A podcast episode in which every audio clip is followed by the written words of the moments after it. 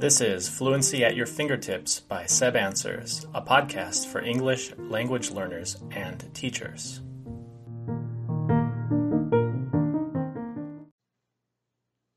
When some people visit a city or country for the first time, they prefer to take an organized tour. Other people prefer to explore new places on their own. Which do you prefer and why? I've always been of the sec- second type. I like to explore new places on my own. Sometimes this means that I skip some very popular tourist destinations that people are sure to see if they go on a guided tour. However, uh, when I go on my own, I can do exactly the things that I want to do, and I don't end up in restaurants that I wouldn't normally visit if I were on a guided tour. Typically, I can arrange my schedule uh, as I as I like, and often I'm early to rise, so I get out early before there are crowds. Whereas if I were on a guided tour, I would certainly be among many, many people.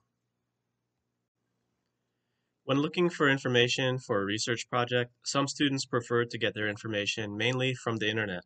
Others prefer to mainly use printed materials such as books and academic journals. Which do you prefer and why? When I do research for school, I often use academic journals that I find on the internet.